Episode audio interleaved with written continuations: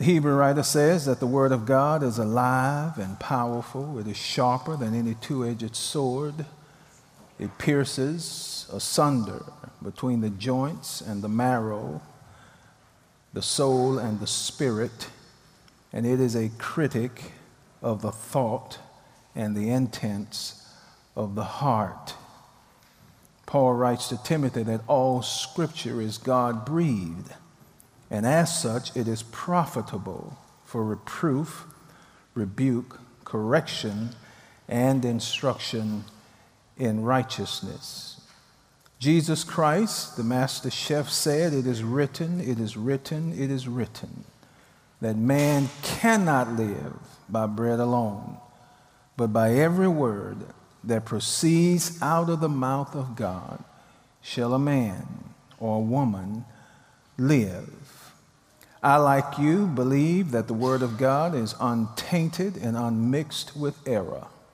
It is divine in its origin, inspired in its totality, regenerative in its power, inexhaustible in its adequacy, comforting and convicting for the soul, personal and social in its application. I want to turn your attention to the Word of God in the Gospel of Luke, chapter 19, verses 10 through 13, although later on we will read the complete passage. For the Son of Man has come to seek and to save that which was lost. Now, while they were listening to these things, Jesus went on to tell them a parable because he was near Jerusalem. And they thought that the kingdom of God was going to appear immediately. So he said, A nobleman went to a distant country to receive a kingdom for himself and then to return. And he called ten of his slaves or servants and gave them ten minas and said to them, Do business with this money until I come back. Do business until I come back. Now, just before this parable, Jesus had left the home of a notorious sinner, a chief tax collector by the name of Zacchaeus.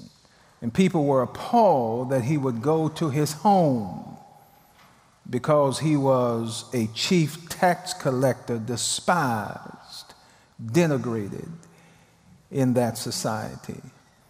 But Jesus reminded them that the Son of Man has come to seek and to save that which was Zacchaeus or is lost.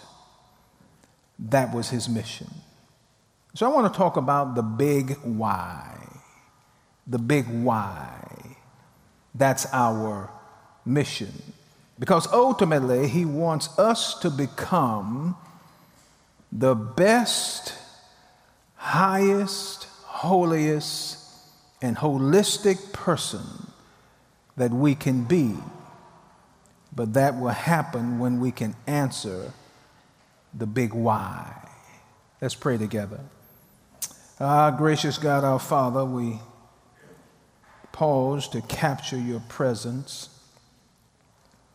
And we ask afresh as we sit under the authority of your word we want to hear you speak, not what we have to say.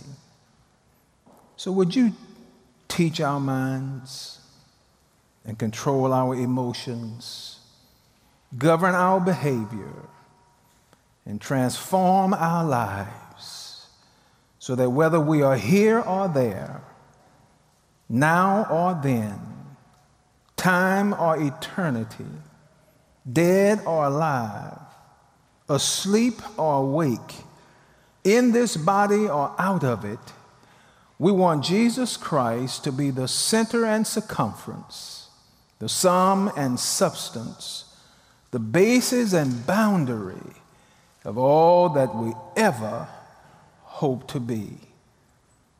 For the sake of the kingdom and the glory of the High King, we pray. In fact, we praise you. Amen. I'm honored to be here at the Second Presbyterian Church once again.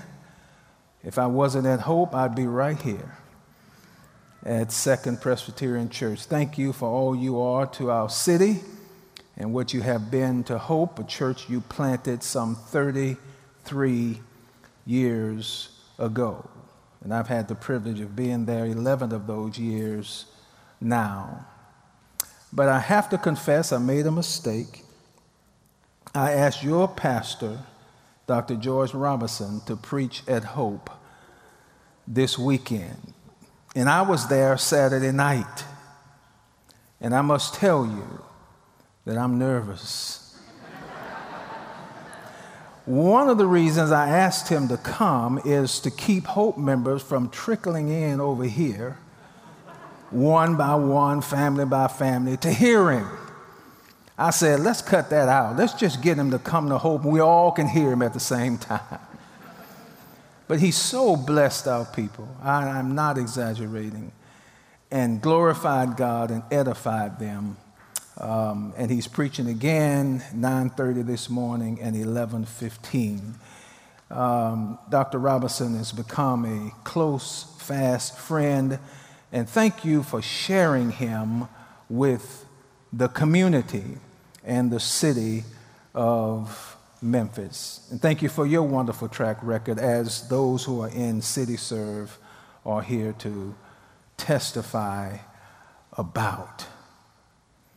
And so, if you allow me a few minutes, all of that was for free. That didn't count. to talk a little bit about the big why.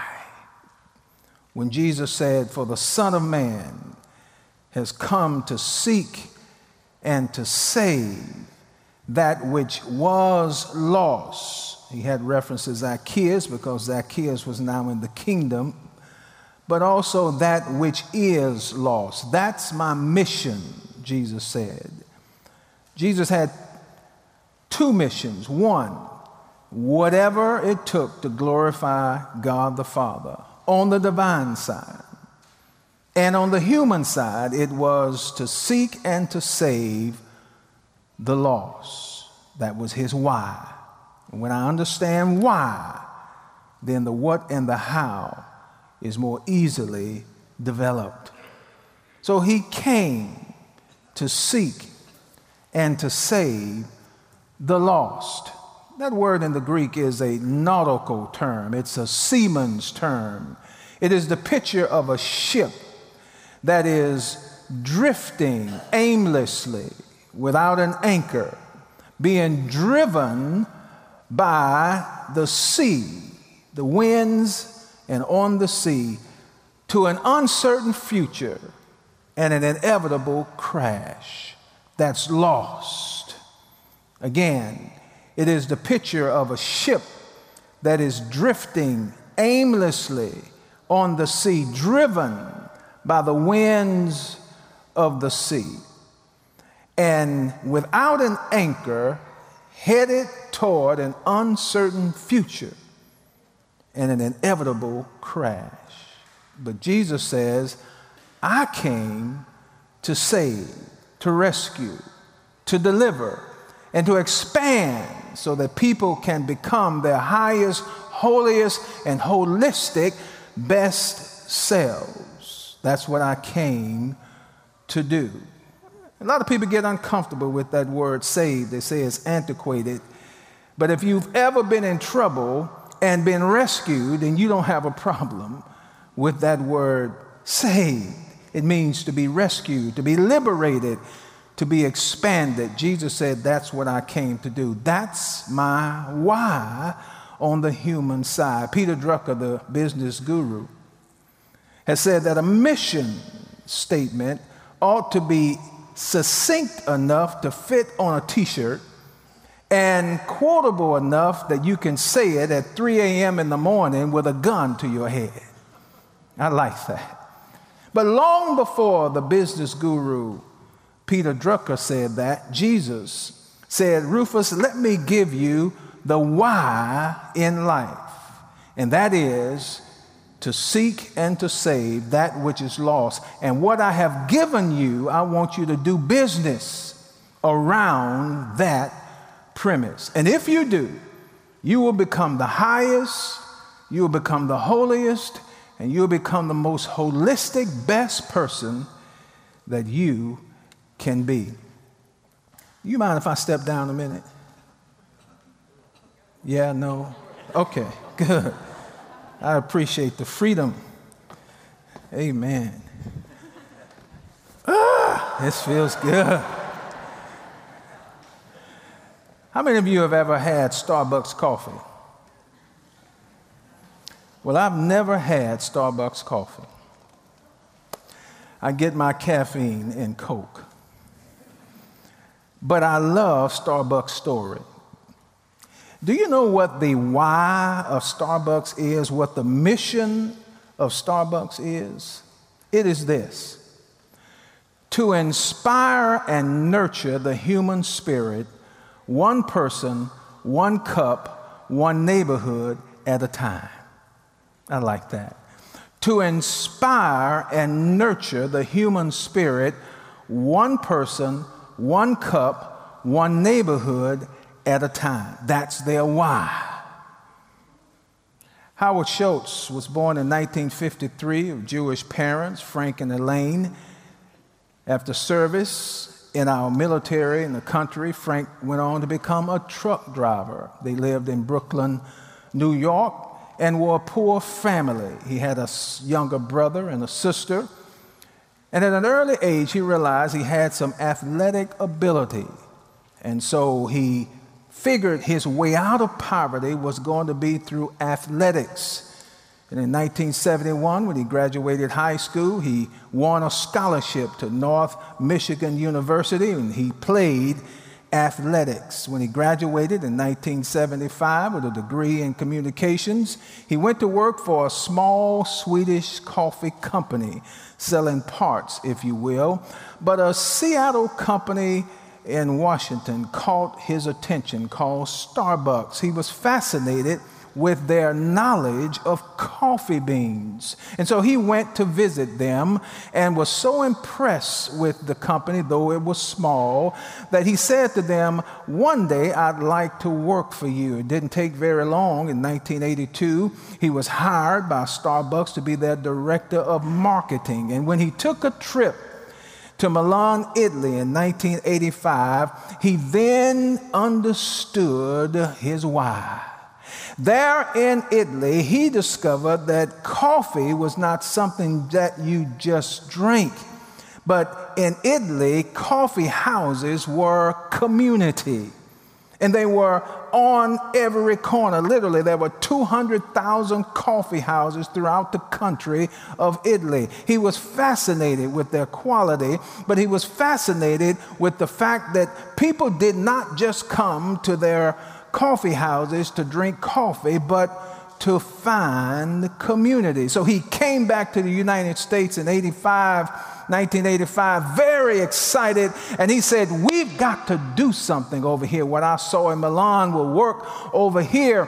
What we have to do is sell coffee, liquid coffee. Now, at that point, Starbucks only sold coffee beans. And they said to him, Howard, you got two problems. Number one, we sell coffee beans, not liquid, and liquid coffee sales are going down in America.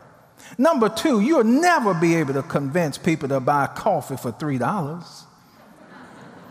And so he quit the company and raised money for two years, came back with investors, and in 1987, he bought the company. And the rest, as they say, is history. But is it?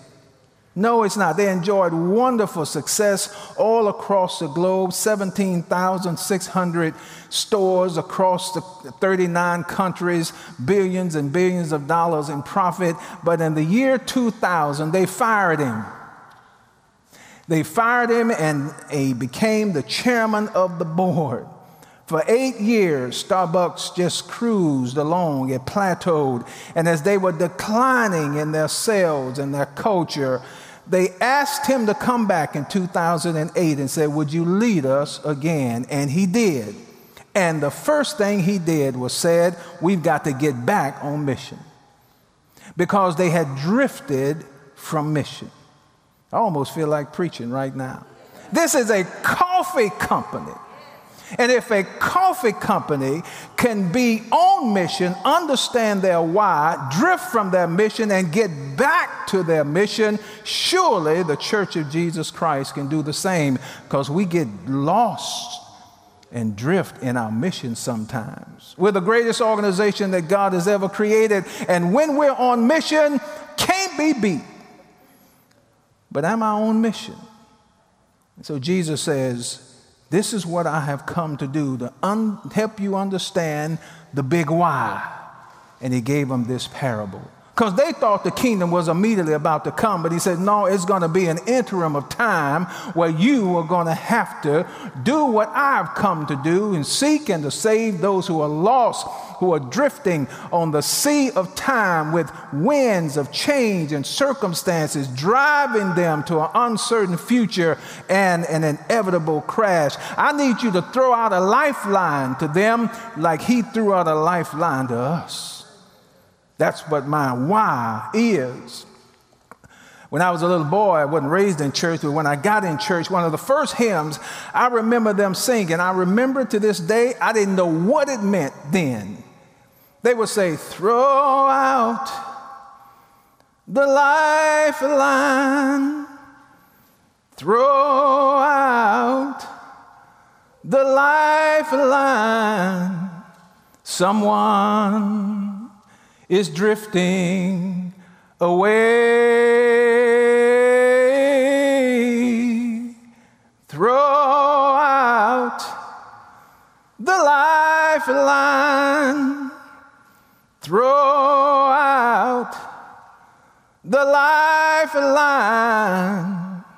Someone is drifting today.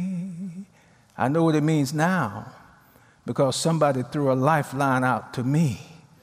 That's why I like the old hymn. I was sinking deep in sin, far from a peaceful shores, very deeply stained within, sinking, sinking, sinking to rise no more. But then the master of the sea heard my despairing cry. From the waters he lifted me and threw me a lifeline. Now safe, safe, safe am I. So Jesus said this Let me give you these five and I'll take my seat.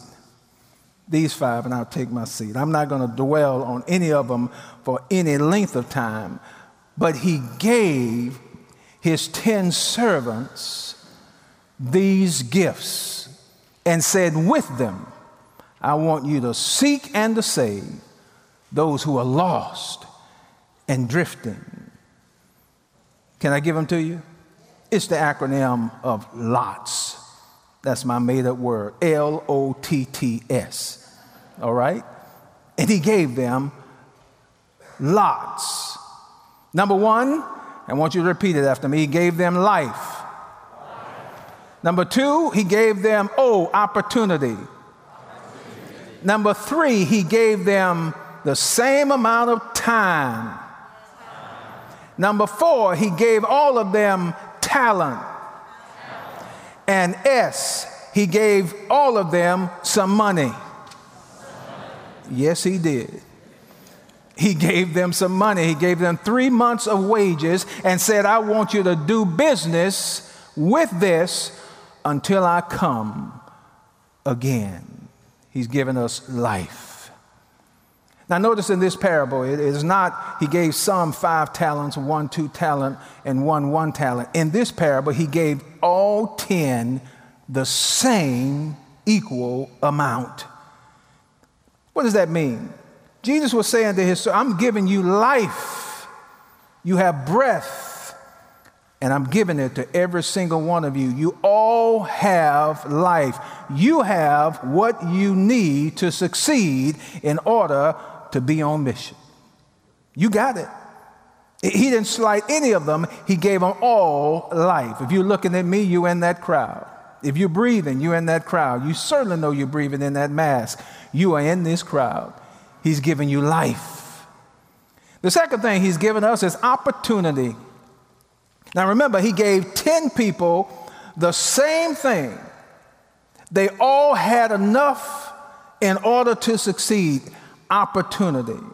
Now let me pause to say this. In this fallen world, there will never be equal opportunity, though we ought to fight for it. I certainly strive for it. But in this fallen, sinful world, there will never be equal opportunity for everybody. But, but, but in the spiritual life, I can have equal opportunity because God is the divine leveler, which means that no matter what my ethnicity, no matter what my education, no matter what my socioeconomic background, I can pursue the plan and purpose that God has for my life. Let me say that again. In the spiritual life, there is equal opportunity for anybody to pursue the plan and purpose God has for my life, to pursue my why. I learned this afresh when I was about 14 years old. I was a brittle asthmatic, and so I was underdeveloped and physically as far as my structure was concerned, and I didn't have a good self image of myself until I discovered that the most important thing about me is not what I feel or what others say, but what what God thinks about me. The most important thing about me is what God says and not even how I feel or what others say about me. And when I understood that, I knew opportunity was mine. Nobody and nothing could stop me from pursuing God's plan and purpose for my life. I've given you life and I've given you opportunity in the spiritual realm. I've given you something else. I've given you time. He gave them all the same amount of time. He went to receive a kingdom and to come back, they had the same amount of time as you and I have every day or every week. The question is how I'm going to use it. That's why the psalmist says in Psalm 90, verse 12, Teach me to number my days that I may apply my heart to wisdom. We all have the same amount of time. I don't know about you, but I've got more days behind me than I have ahead of me. And I want to use the time I have to continue to develop my why so I can be my highest and holiest and my holistic self best self in the sight of God and spend my days seeking and saving those who are lost, throwing out a lifeline with the time I have left. Then I have talent. I have talent. He's given me a unique ability to do what only I can do and nobody else can do quite like I can do. You have that talent. He gave them all the same amount of talent in this particular parable. You have life, you have opportunity, you have time, you have talent. Listen, my innate abilities and my personalities is God the Father's gift to me. But what I become is my gift back to God.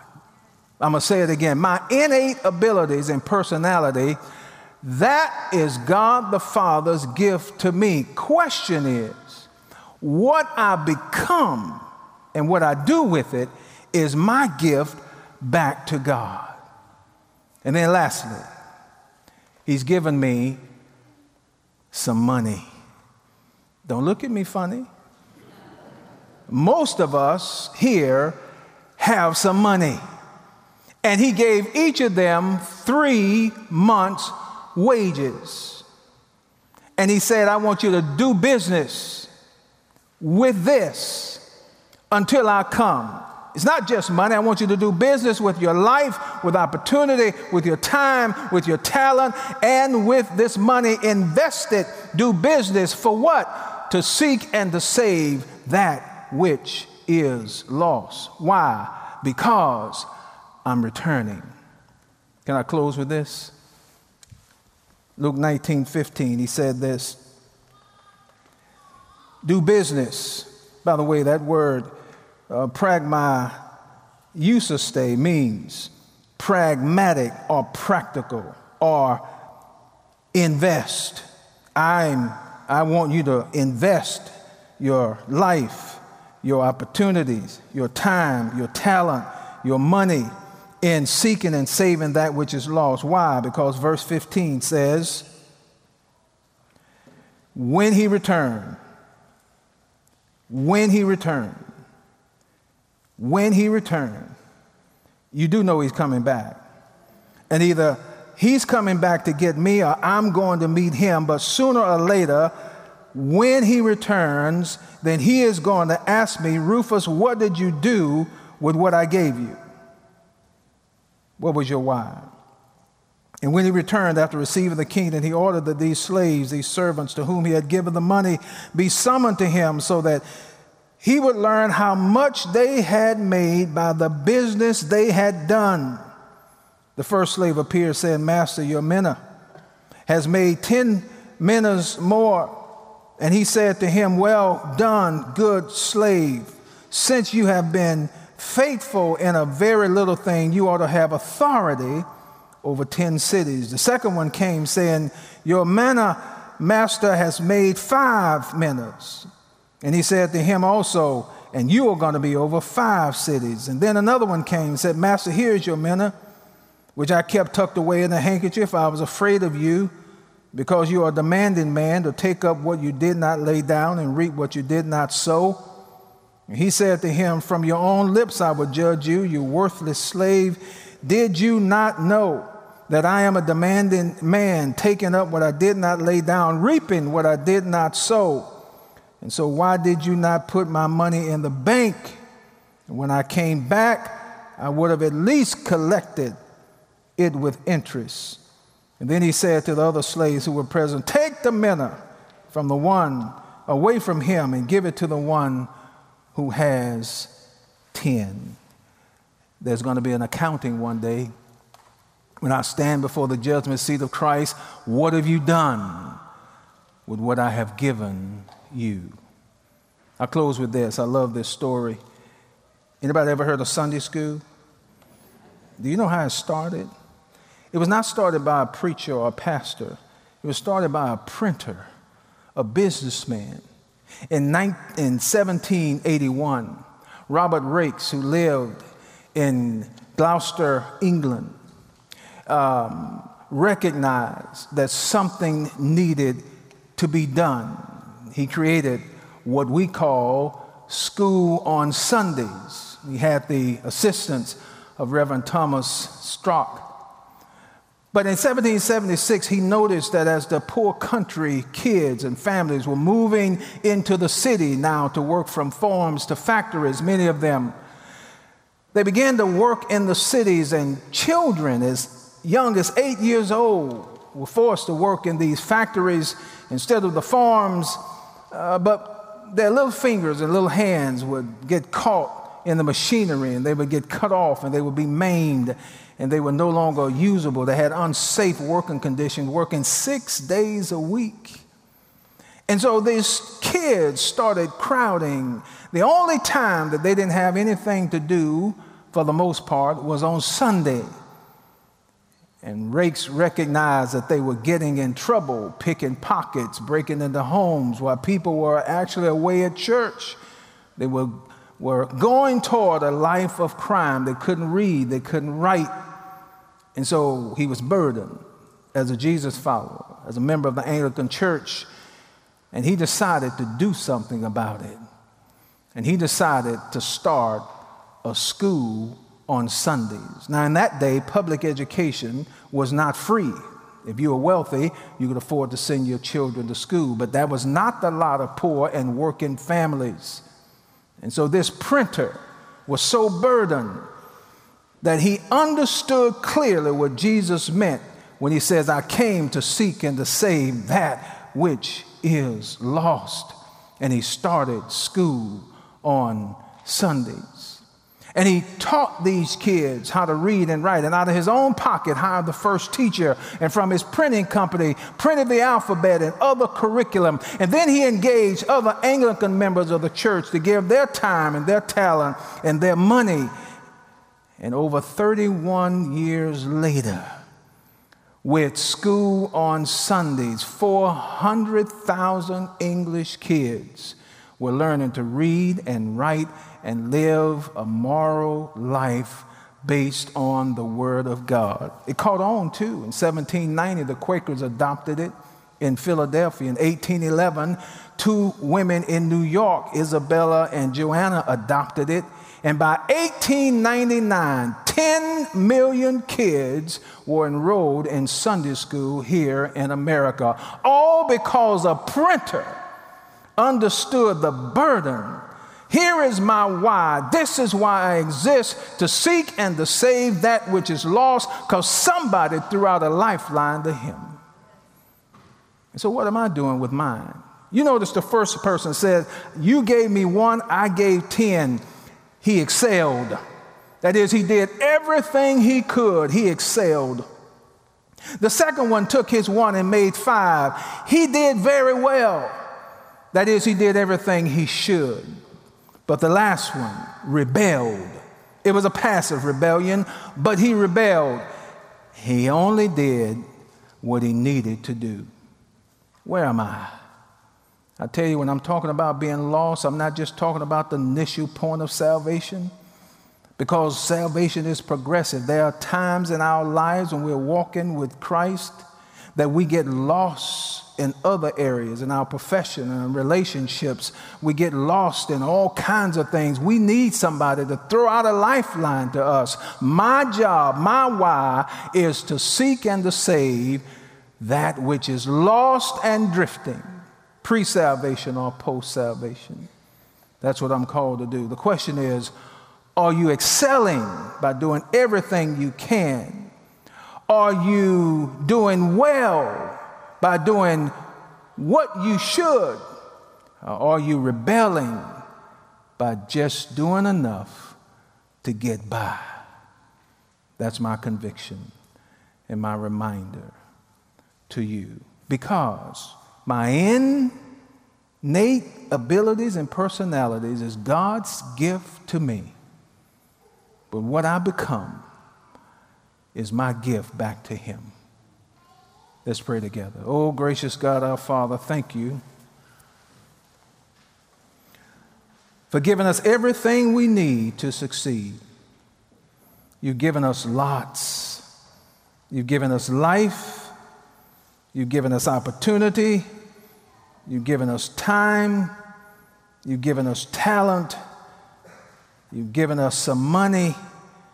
And you've asked us to do business, to invest to be pragmatic, to be practical as we seek and save, rescue, deliver, help people expand to be their best, highest, holiest, holistic selves.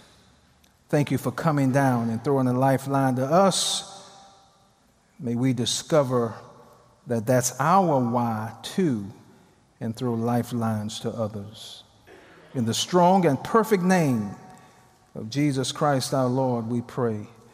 Amen.